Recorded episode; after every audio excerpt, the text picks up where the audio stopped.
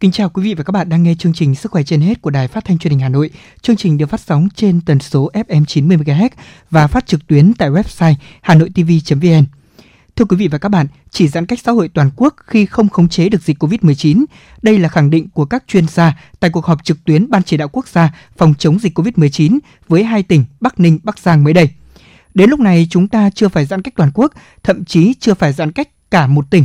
Nếu tình hình quá phức tạp mà chúng ta không kiểm soát được nguy cơ, không kiểm soát được lây lan thì lúc đó mới giãn cách toàn quốc. Chúng ta không để ảnh hưởng không đáng có tới việc thực hiện mục tiêu kép, đặc biệt là an sinh xã hội, tâm lý của người dân. Mục tiêu điểm sức khỏe hôm nay, chúng tôi xin đề cập tới vấn đề này. Thưa quý vị và các bạn, trong một vui khỏe mỗi ngày, bác sĩ Nguyễn Đặng Khiêm, trưởng khoa cấp cứu bệnh viện Hữu Nghị sẽ tư vấn cách xử trí khi trẻ em uống nhầm hóa chất. Phần cuối chương trình mời quý vị các bạn cùng nghe bài viết về một nơi 16 tháng liên tục không có ngày nghỉ để chiến đấu với dịch COVID-19, giành giật sự sống cho người bệnh.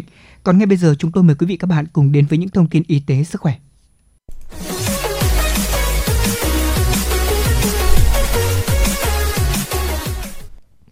Chỉ giãn cách xã hội toàn quốc khi không khống chế được COVID-19. Đây là khẳng định của các chuyên gia tại cuộc họp trực tuyến Ban chỉ đạo quốc gia phòng chống dịch COVID-19 với hai tỉnh Bắc Ninh và Bắc Giang. Phát biểu tại cuộc họp, Phó Thủ tướng Vũ Đức Đam cảnh báo nguy cơ lây lan giữa Bắc Giang và Bắc Ninh là rất lớn. Vì vậy, Bắc Ninh phải chuẩn bị các phương án và có phương án sàng lọc công nhân tại các khu công nghiệp trên địa bàn. Liên quan đến đề xuất giãn cách xã hội trên phạm vi toàn quốc, các chuyên gia khẳng định chỉ thực hiện khi không kiểm soát được dịch bệnh. Còn hiện nay, chúng ta đang khống chế được các ổ dịch và thực hiện việc cách ly diện hẹp rất hiệu quả. Phó Thủ tướng nhấn mạnh trong bối cảnh diễn biến dịch COVID-19 khó lường, chúng ta phải thực hiện nghiêm các quy định phòng dịch. Khi có mầm bệnh, phải truy vết thần tốc và đảm bảo thực hiện hiệu quả mục tiêu kép của Ban Bí thư, Chính phủ, vừa phòng chống dịch vừa phát triển kinh tế xã hội. Đợt dịch lần thứ tư tại Việt Nam đang diễn biến theo chiều hướng phức tạp hơn, nhiều thách thức với đảo dịch đa nguồn lây, đa biến chủng. Chỉ trong hơn 20 ngày thì số ca mắc mới trong nước cũng tăng kỷ lục, khiến nhiều địa bàn và hàng chục bệnh viện phải cách ly phong tỏa.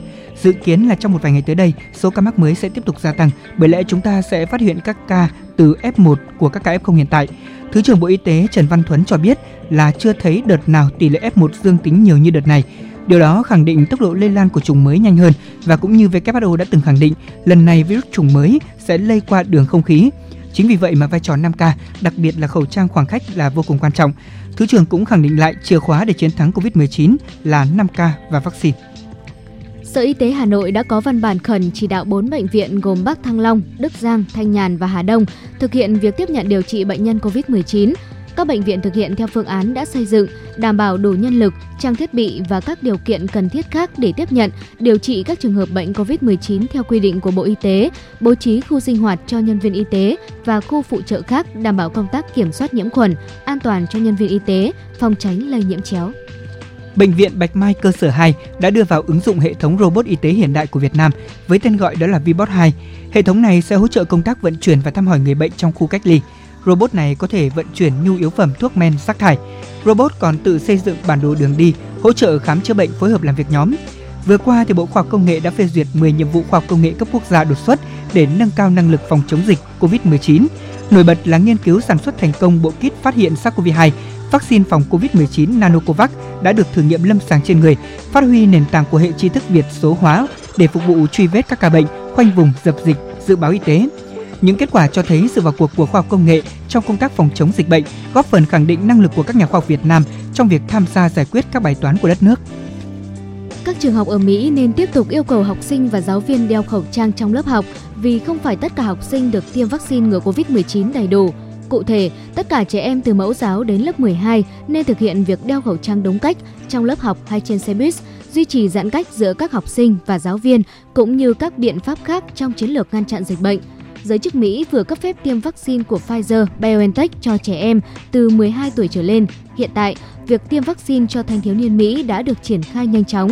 Người trưởng thành đã tiêm đủ mũi vaccine ngừa COVID-19 tại Mỹ có thể không cần đeo khẩu trang ở hầu hết các địa điểm trong nhà, nhưng việc học sinh đeo khẩu trang vẫn được CDC Mỹ nhấn mạnh là cần thiết. Thủ hiến New Delhi Anri Kiwa ngày 16 tháng 5 đã thông báo kéo dài lệnh phong tỏa tại thủ đô của Ấn Độ thêm 7 ngày tới ngày 24 tháng 5. Thành phố New Delhi bắt đầu thực hiện phong tỏa để ngăn chặn sự lây lan của SARS-CoV-2 từ ngày 19 tháng 4. Ông này cho biết tình hình COVID-19 tại thành phố đang có sự cải thiện với tốc độ tích cực, số ca nhiễm mới cũng đang giảm dần Tuy nhiên thì à, chính quyền thành phố cũng không muốn đánh mất thành quả đã đạt được trong những ngày qua, vì vậy tiếp tục kéo dài lệnh phong tỏa thêm 7 ngày. Tại Pháp chỉ còn gần 4.300 bệnh nhân COVID-19 trong tình trạng nghiêm trọng cần chăm sóc đặc biệt. Con số này giảm liên tục trong 12 ngày qua. Theo Tổng thống Macron, Pháp đã có 20 triệu người được tiêm ít nhất một liều vaccine và tiến độ tiêm chủng hiện vẫn đang tăng tốc. Đích thân Bộ trưởng Y tế Pháp Olivier Veran trong bộ đồ bác sĩ thực hiện tiêm phòng cho người dân tại một trung tâm ở ngoại ô Paris, khích lệ chiến dịch tiêm chủng. Với gần 30% dân số đã tiêm chủng cùng xu hướng khả quan về dịch bệnh, nước Pháp mở cửa lại quán bar, nhà hàng bắt đầu từ ngày 19 tháng 5. Còn tại Italy, nghiên cứu của Viện Y tế Quốc gia cho thấy nguy cơ mắc COVID-19 nhập viện và tử vong đã giảm dần vào 2 tuần sau đợt tiêm vaccine đầu tiên. Dữ liệu này khẳng định tính hiệu quả của chiến dịch tiêm chủng và sự cần thiết phải đạt được độ bao phủ cao trên toàn dân để nhanh chóng chấm dứt tình trạng khẩn cấp này. Theo thống kê, khoảng 8,3 triệu người Italy, tương đương 14% dân số, đã tiêm đủ hai liều, trong khi khoảng 10 triệu người đã tiêm một liều. Với những nỗ lực từ chương trình tiêm chủng, từ ngày 16 tháng 5, Italy cũng đã chính thức gỡ bỏ lệnh cách ly bắt buộc đối với du khách từ Anh, Israel và Liên minh châu Âu nếu những người này có xét nghiệm âm tính với COVID-19. Dù tác dụng của vaccine được chứng minh, song thực tế cho thấy chỉ 0,3% trong số các liều vaccine đã được tiêm trên thế giới là tại 29 nước nghèo nhất, nơi chiếm 9% dân số toàn cầu. Trước nhu cầu vaccine ngày càng gia tăng, các nhà sản xuất vaccine hiện đang cố gắng mở rộng dây chuyền sản xuất và hợp đồng với các đối tác để đẩy mạnh sản xuất hơn nữa. Tổng tiến độ sản xuất của các hãng Moderna, Pfizer, BioNTech và Johnson Johnson hiện là khoảng 400 đến 500 triệu liều một tháng. Tuy nhiên, thế giới cần hơn 10 tỷ liều để tiêm chủng cho 70% dân số, ngưỡng được cho là cần thiết để chặn đứng đại dịch. Công ty phân tích Affinity Anh ước tính thế giới đã sản xuất 1,7 tỷ liều vaccine COVID-19. Chương trình tiêm chủng vaccine ngừa COVID-19 tại Australia được mở rộng và tăng tốc từ ngày 17 tháng 5. Trong đó, những người trên 50 tuổi có thể đến tiêm vaccine AstraZeneca tại hơn 4.300 phòng khám đa khoa trên cả nước. Trước đó thì những người trong độ tuổi từ 50 đến 70 chỉ được tiêm tại một số trung tâm tiêm chủng lớn và các phòng khám chuyên khoa. Riêng trong ngày 15 tháng 5 vừa qua, đã có 30.000 người Australia được tiêm chủng, một con số kỷ lục kể từ khi nước này bắt đầu chiến dịch tiêm phòng từ cuối tháng 3 vừa qua. Đến nay, hơn 3 triệu liều vaccine đã được tiêm tại đất nước này.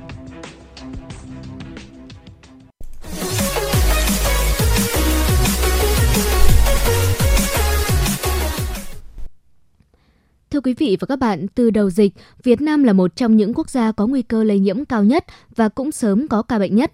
Ngay từ đầu, chúng ta đã đề ra chiến lược phòng chống dịch nhất quán từ các văn bản chỉ đạo của Đảng, Bộ Chính trị, Ban Bí thư, Quốc hội và Chính phủ, cả hệ thống chính trị, chính quyền các cấp, toàn dân, đặc biệt là lực lượng nòng cốt trong chống dịch và sự hỗ trợ hợp tác của bạn bè quốc tế đã thực hiện nhất quán chiến lược đó, nên đến giờ phút này, Việt Nam vẫn là một trong số những nước chống dịch tốt nhất trên thế giới. Về tình hình dịch bệnh COVID-19 hiện nay, hầu hết các địa phương, các đơn vị đã kiểm soát được tình hình dịch. Tuy nhiên, còn hai địa phương phải tiếp tục nỗ lực kiểm soát sớm là tình hình Bắc Giang và Bắc Ninh do ổ dịch tại Bắc Giang xảy ra trong khu công nghiệp tại một nhà máy có mật độ công nhân làm việc rất cao, khoảng cách giữa công nhân với công nhân rất hạn hẹp. Vì vậy, khi xảy ra dịch sẽ là một chùm lây nhiễm mạnh trong khu vực nhà máy. Bắc Giang đã lấy một lượng mẫu xét nghiệm lớn với hơn 200.000 mẫu. Đây là nỗ lực rất lớn của Bắc Giang trong quá trình thực hiện kiểm soát dịch bệnh. Bộ trưởng cho rằng thời gian tới đây có thể xuất hiện thêm các ca nhiễm, nhưng các ca nhiễm này nằm trong các khu vực đã thực hiện cách ly, phong tỏa, hy vọng Bắc Giang sớm kiểm soát tình hình dịch bệnh. Đối với Bắc Ninh, Bộ Y tế đánh giá cũng có nguy cơ rất cao vì Bắc Ninh với Bắc Giang là hai địa bàn giáp danh với nhau.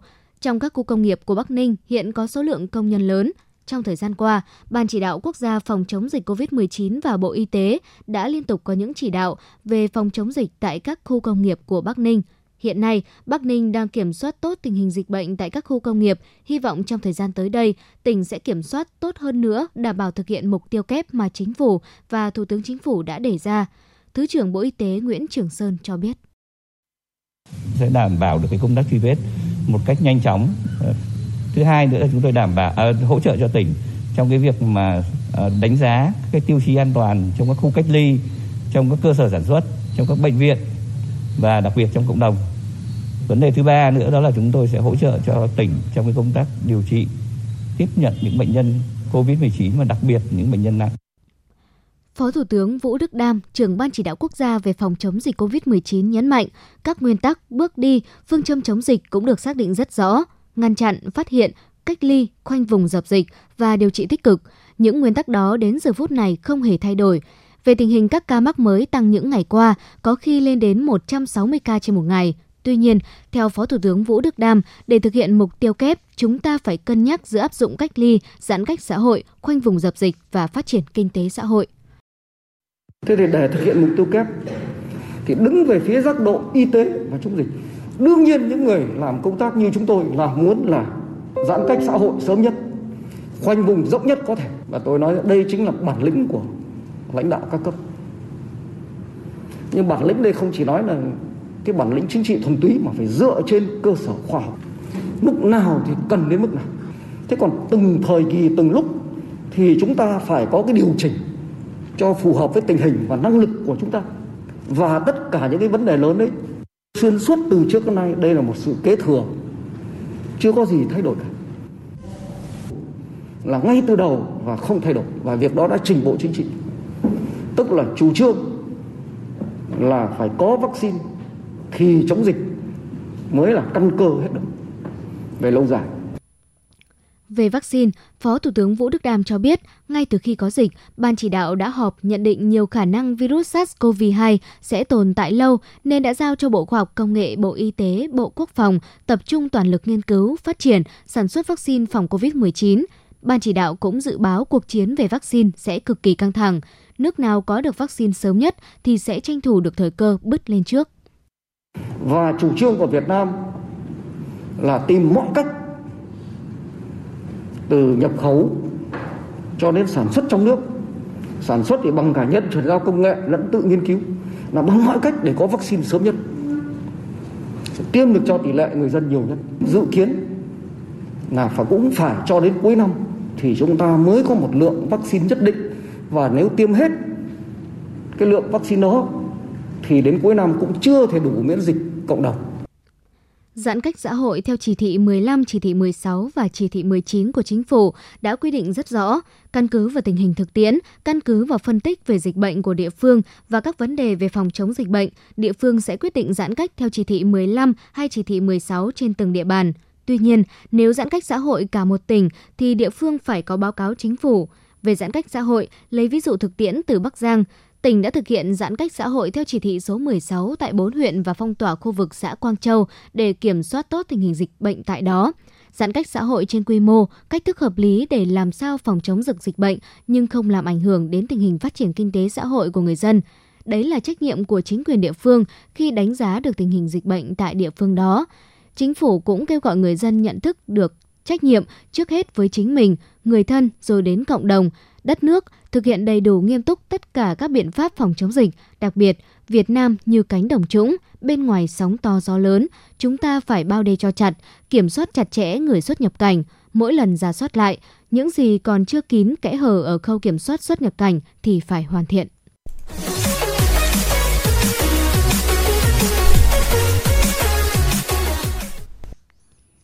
Thưa quý vị và các bạn, trong những tháng gần đây, liên tiếp các trường hợp trẻ em nguy kịch do uống nhầm thuốc bảo vệ thực vật, xăng, dầu, hóa chất. Cách đây vài ngày, một bé trai 3 tuổi ở Tiền Giang nôn ói nhiều, tím tái, thở mệt sau khi uống nhầm dung dịch tẩy mực máy in để trong chai nước ngọt. Người nhà của em bé cho biết bé thấy chai nước ngọt để trên bàn, thế nên đã tự mở nắp uống một ngụm rồi ho sặc sụa, nôn ói nhiều, người tím tái. Bệnh nhi được đưa tới bệnh viện địa phương cấp cứu, thở oxy, tiêm kháng sinh và sau đó chuyển bệnh viện Nhi đồng thành phố. Tại đây thì trẻ đã ly bì, nhịp tim nhanh, suy hô hấp nặng và thở co rút lồng ngực. Phim chụp X quang phổi cho thấy phổi phải tổn thương nặng, trẻ nhanh chóng được cấp cứu hỗ trợ hô hấp thở máy không xâm nhập, dùng thuốc vận mạch, đặt ống thông dạ dày để dẫn lưu phần độc chất còn lại ra ngoài, dùng kháng sinh, điều chỉnh nước điện giải, toan kiềm. Sau gần một tuần tiến hành điều trị, tình trạng trẻ cải thiện dần, tỉnh táo, được cai máy thở. Trước đó đã có những trường hợp thương tâm khi trẻ uống nhầm hóa chất độc hại và tử vong xảy ra tại các gia đình. Các chuyên gia cảnh báo, mùa hè chính là dịp để trẻ em có nhiều thời gian ở nhà, có cơ hội tiếp xúc với đồ vật và hóa chất nguy hiểm trong nhà. Nếu cha mẹ không quản lý con mình chặt chẽ với sự tò mò hiếu động của mình, trẻ rất dễ bị ngộ độc. Để quý vị thính giả có thêm những kỹ năng xử trí khi trẻ ngộ độc vì uống nhầm hóa chất, ngay sau đây chúng ta sẽ cùng nghe tư vấn của bác sĩ Nguyễn Đặng Khiêm, trưởng khoa cấp cứu Bệnh viện Hữu nghị Việt Xô. Mời quý vị các bạn cùng nghe. Trong cuộc sống hàng ngày thì có đôi đôi khi là có những cái việc không may nó xảy ra. Đó là trẻ em trong nhà bị uống nhầm vào các cái loại hóa chất. Các cái loại hóa chất mà hay gặp đó là các cái chất tẩy rửa hoặc là các cái dung dịch hóa học. Ví dụ như là axit ví dụ như là xăng dầu. À, thì các cái dấu hiệu đó là tự nhiên chúng ta thấy trẻ đau họng buồn nôn nôn có thể thấy lưỡi miệng đỏ phồng rộp chảy máu và sau đó là đau bụng dữ dội. Ngoài ra có có thể có các cái triệu chứng khác ví dụ như là khó thở tím tái thở rít. Da thì, thì uh, tím tái bệnh ờ, uh, trẻ có thể bị kích thích vật vã hoặc lờ đờ mất ý thức. Về việc sơ cứu thì uh, nếu như trẻ còn tỉnh chúng ta sẽ phải cho bệnh nhân cho cho trẻ uống thật nhiều nước. Uh, có thể cho uống thêm uh, lòng trắng trứng gà có thể uh, cho ăn sữa ăn bột với mục đích là để nó tránh được cái tổn thương các cái niêm mạc của đường tiêu hóa. Có một điều đặc biệt đối với lại uh, cái công tác sơ cứu đó là khi mà chưa biết trẻ bị ngộ độc uh, cái loại hóa chất gì chúng ta đừng nên gây nôn cho trẻ. Bởi vì nếu nó là các cái hóa chất ăn mòn thì cái việc gây nôn vô hình chung nó sẽ làm uh, cho trẻ bị tổn thương nặng hơn và hoặc là nó có thể các hóa chất đấy nó trào vào đường thở khi bệnh như trẻ nôn nó gây nên tổn thương phổi. Ờ, cái việc mà chúng ta có thể làm ngay lập tức đó là vỗ về chấn an tinh thần. Và đương nhiên là chúng ta phải gọi cấp cứu và đưa trẻ đến cái cơ sở y tế gần nhất. Một cái việc mà các bố mẹ đừng quên đó là cố gắng tìm xem là cái loại hóa chất mà trẻ uống là cái gì. Và chúng ta mang theo cái loại hóa chất đó khi đưa trẻ đến bệnh viện để các bác sĩ có thể tìm hiểu được cái loại hóa chất đó là loại hóa chất gì có cái chất để nó hòa giải có chất để nó nó kháng lại không. Như thế nó sẽ rất hiệu quả cho quá trình điều trị. Và để phòng tránh uh, cái việc mà trẻ bị ngộ độc hóa chất thì chúng ta nên là làm những cái việc sau. Thứ nhất là nhà có trẻ nhỏ thì không nên lưu giữ các loại hóa chất trong nhà. Nếu có thì nhất thiết là phải để ở những nơi tránh xa tầm tay trẻ. Ở các chai lọ đựng phải có nhãn mát có dấu hiệu đặc biệt và cố gắng không tận dụng các cái chai đựng nước chai đựng thực phẩm để chứa hóa chất. Ờ, trẻ trong độ tuổi mà đã biết đã có nhận biết rồi ấy, thì cần giáo dục cho trẻ để các cái kỹ năng để tránh xa các loại hóa chất. Và lưu ý rằng là hóa chất nó không chỉ đơn giản là các cái loại axit xăng dầu mà đôi khi đó là những cái lọ kem dưỡng da hoặc là những cái lọ sát khuẩn nó cũng có thể gây hại cho trẻ cho nên chúng ta phải rất chú ý những cái việc này Quý vị và các bạn thân mến, trẻ luôn tò mò về tất cả mọi thứ xung quanh. Đôi khi chỉ cần bố mẹ không để ý một chút là con đã cho vật thể lạ vào miệng. Điều này dẫn đến những sự cố không mong muốn và có thể gây nguy hiểm đến tính mạng của trẻ. Để phòng tránh hậu quả của việc uống nhầm hóa chất, cần để các loại thuốc và hóa chất xa tầm tay của trẻ. Tốt nhất là để ở những hộp riêng có khóa và không để trẻ em lấy được. Không nên đựng hóa chất trong vỏ chai đựng nước uống như là chai Lavi hay là trà C2 nhằm tránh các nhầm lẫn có thể xảy ra. Tránh tái sử dụng những chai nhựa màu, vỏ đục, khó quan sát màu sắc của chất ở bên trong để đựng hóa chất. Không đựng các đồ uống vào các chai lọ vốn là bao bì đựng hóa chất. Không để chung thuốc uống với những thuốc khử khuẩn dùng ngoài.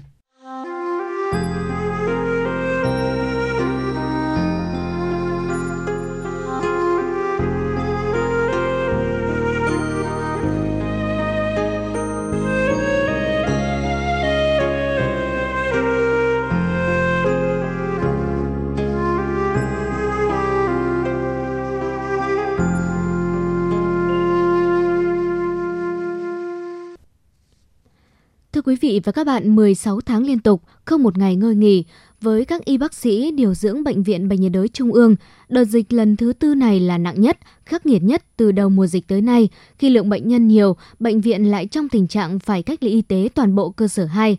Mục bí mật hạnh phúc hôm nay, chúng ta sẽ cùng nghe những trải lòng của bác sĩ nơi tâm dịch nóng nhất không có ngày đêm. Gần 12 giờ đêm, khoa hồi sức tích cực Bệnh viện Bệnh nhiệt đới Trung ương vẫn nhộn nhịp tiếng bước chân. Chưa bao giờ phòng điều trị bệnh nhân COVID-19 lại nhiều màu áo xanh bảo hộ đến vậy. Khoa lại vừa tiếp nhận thêm 5 bệnh nhân COVID-19 nặng được chuyển tới, tất cả đều trong tình trạng phải cấp cứu, can thiệp khẩn trương. Trong tiếng tít tít dày đặc của máy đo nhịp tim, máy thở, nơi đây dường như không có giấc ngủ. Đêm ngày 14 tháng 5 cũng là một đêm mệt nhoài với các y bác sĩ khoa hồi sức tích cực, cũng là đêm vất vả nhất kể từ đầu mùa dịch cho đến nay. Chưa bao giờ các y bác sĩ lại nhận cùng một lúc nhiều bệnh nhân đến như vậy. Công việc thêm trồng chất, trách nhiệm càng phải cao hơn trong nỗi nhọc nhằn suốt hơn một năm qua ở nơi tuyến đầu điều trị bệnh nhân COVID-19. Trong đêm đó cũng có một nỗi thất vọng khiến tất cả kiếp trực lặng đi một lúc.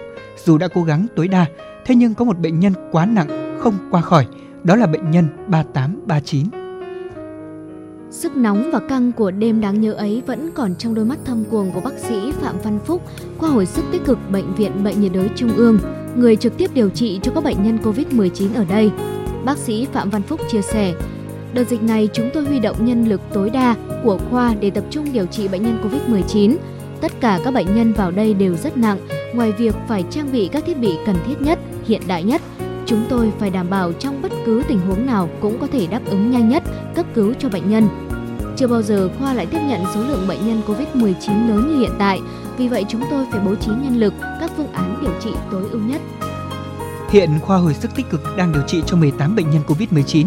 Tình trạng các bệnh nhân đều rất nặng, trong đó có 16 ca đang thở máy, 2 ca thở oxy đã được rút ống nội khí quản.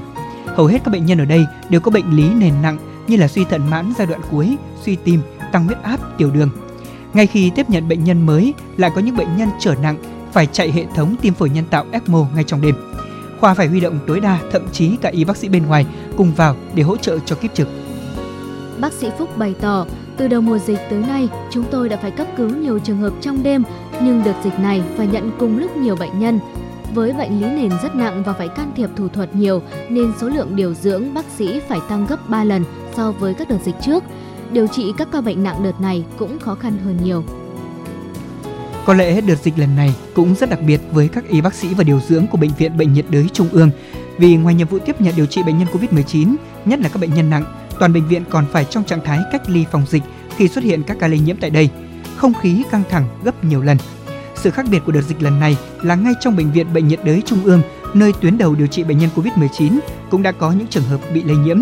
Vì vậy, ngoài việc tham gia cách ly điều trị, tất cả nhân viên y tế ở đây đều có nguy cơ bị nhiễm bệnh tiếp xúc với các F0 vì vậy, ngoài tâm lý sẵn sàng điều trị cho bệnh nhân, thì các bác sĩ tại đây cũng luôn phải trong tâm lý có thể lây bệnh bất cứ lúc nào. Tuy nhiên, với tinh thần luôn sẵn sàng tất cả các tình huống có thể xảy ra, các cán bộ y tế cùng với bệnh viện đã lường trước được các kịch bản lên kế hoạch ứng phó. Với riêng bác sĩ Phạm Văn Phúc, đây là lần thứ 5 anh nhận lệnh vào điều trị bệnh nhân COVID-19. Mỗi lần đi vào nơi cách ly lại có những đặc thù riêng, nhưng với anh, đợt dịch lần thứ tư này là nặng nhất, khắc nghiệt nhất trong tất cả những lần anh tham gia khi lượng bệnh nhân nhiều. Bệnh viện lại trong tình trạng phải cách ly y tế toàn bộ cơ sở Kim Trung, Đông Anh, nhưng vẫn phải tiếp nhận điều trị các ca dương tính chuyển đến. Công việc của các y bác sĩ, điều dưỡng vất vả bội phần. Khi bị cách ly, chúng tôi cũng đã quen nên cứ lao vào cuồng công việc. Thậm chí ở hậu phương, gia đình cũng luôn sẵn sàng tinh thần tôi sẽ vắng mặt trong thời gian dài. Lần này cũng vậy, nhưng có sự khác biệt vì tôi đang là đối tượng F1 nên vợ con cũng phải cách ly tại nhà. Nhắc đến gia đình, bác sĩ Phạm Văn Phúc mỉm cười. Mong muốn lớn nhất của tôi lúc này có lẽ là cố gắng hoàn thành công việc để giữ an toàn trở về nhà khi xong nhiệm vụ. Có lẽ việc đầu tiên khi tôi trở về nhà đó là ôm con gái vào lòng. Tôi nhớ cháu nhiều lắm. Suốt hơn một năm qua, các y bác sĩ nơi tuyến đầu dịch bệnh đã phải gạt bỏ hết những tình cảm riêng tư, những nhu cầu cá nhân để băng mình vào nơi nguy hiểm nhất, mang lại bình yên cho cộng đồng. Những đêm trắng giành giật lại sự sống cho bệnh nhân từ tay từ thần với mong muốn tất cả được khỏe mạnh trở về nhà.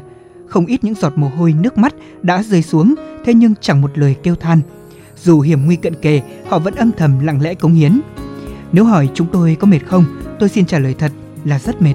Nhưng không vì thế mà chúng tôi chùn bước, nản chí. Khi đã nhận được lệnh, anh em luôn phải sẵn sàng. Thưa quý vị và các bạn, Bệnh viện Bệnh nhiệt đới Trung ương hiện là cơ sở tiếp nhận nhiều bệnh nhân COVID-19 nhất trên cả nước. 16 tháng liên tục, đội ngũ y bác sĩ nơi đây đã căng mình để điều trị căn bệnh này. Hàng nghìn người bệnh đã được thoát khỏi lưỡi hái tử thần. Những niềm vui và hạnh phúc đã được lan tỏa từ nơi đây, khiến các y bác sĩ thêm tin yêu vào con đường mà mình đã chọn. Thế nhưng đã có những chuyện mà các y bác sĩ không muốn nhắc lại bởi vì đã xảy ra những hành vi tiêu cực từ bệnh nhân, những tổn thất từ gia đình của bác sĩ và có cả những kỷ lục buồn về dịch bệnh. Đêm ngày 14 tháng 5, Bệnh viện Bệnh nhiệt đới Trung ương cơ sở 2 ghi nhận kỷ lục về số ca bệnh nhân nặng, kỷ lục về số nhân viên y tế cả vòng trong lẫn vòng ngoài phải huy động. Sau một đêm trắng phục vụ bệnh nhân, các cặp vợ chồng bác sĩ đã nhận hung tin mẹ của họ vừa mất. Đang ở bệnh viện chống dịch, họ không thể về lo tang lễ cho mẹ của mình. Con nhỏ lúc trước thì gửi bà, giờ chưa biết chăm sóc như thế nào. Các đồng nghiệp chỉ có thể chia sẻ bằng một phút mặc niệm. Thế nhưng chưa hết, tại khu vực điều trị, một bệnh nhân đã hành hung điều dưỡng vì chị này chưa kịp cung cấp số điện thoại của giám đốc bệnh viện. Vâng thưa quý vị và các bạn, những nốt lặng không ai muốn nhắc lại và càng không bao giờ muốn lặp lại trong cuộc chiến chống Covid-19. Dịch bệnh còn có thể kéo dài và khốc liệt hơn và nếu như những chiến sĩ nơi tuyến đầu chống dịch phải chịu quá nhiều áp lực như vậy thì quả thực là điều quá sức với họ. Đến đây thì chương trình Sức khỏe trên hết ngày hôm nay cũng xin khép lại. Rất cảm ơn quý vị các bạn đã đồng hành cùng với chúng tôi trong 30 phút vừa qua. Chương trình hôm nay do biên tập viên Hoa Mai, kỹ thuật viên Duy Anh cùng MC Lê Thông Thu Thảo thực hiện. Kính chào tạm biệt và hẹn gặp lại.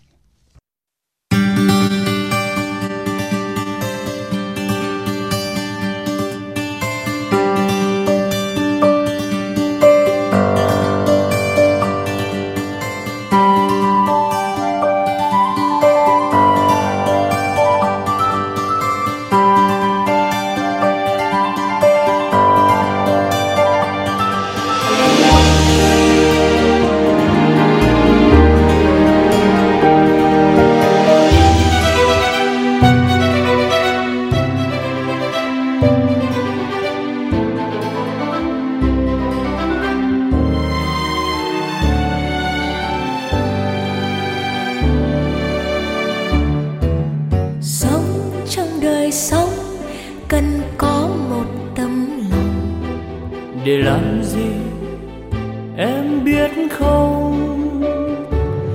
Để sống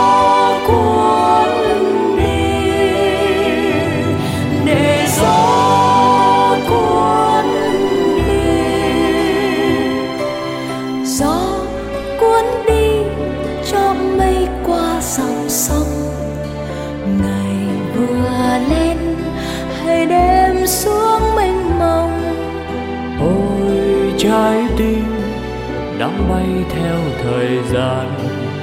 Làng chiếc bóng đi giao lời dối gian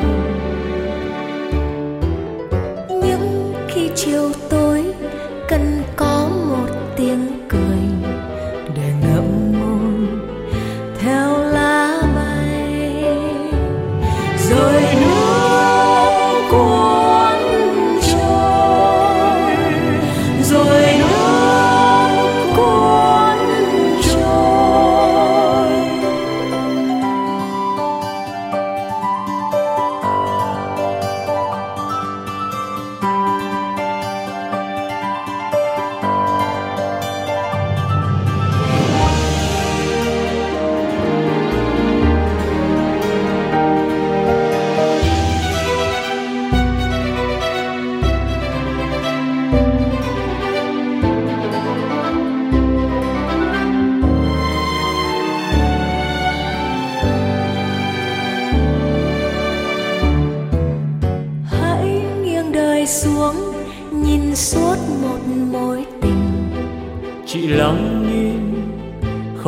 nói năng để buông trái tim, để buông trái tim.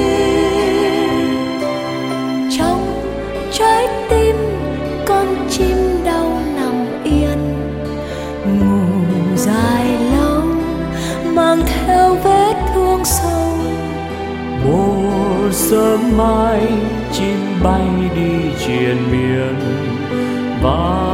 tiếng hò tan trong trời gió lên. Hãy yêu ngày tới, dù quá mệt kiếp người, còn cuộc đời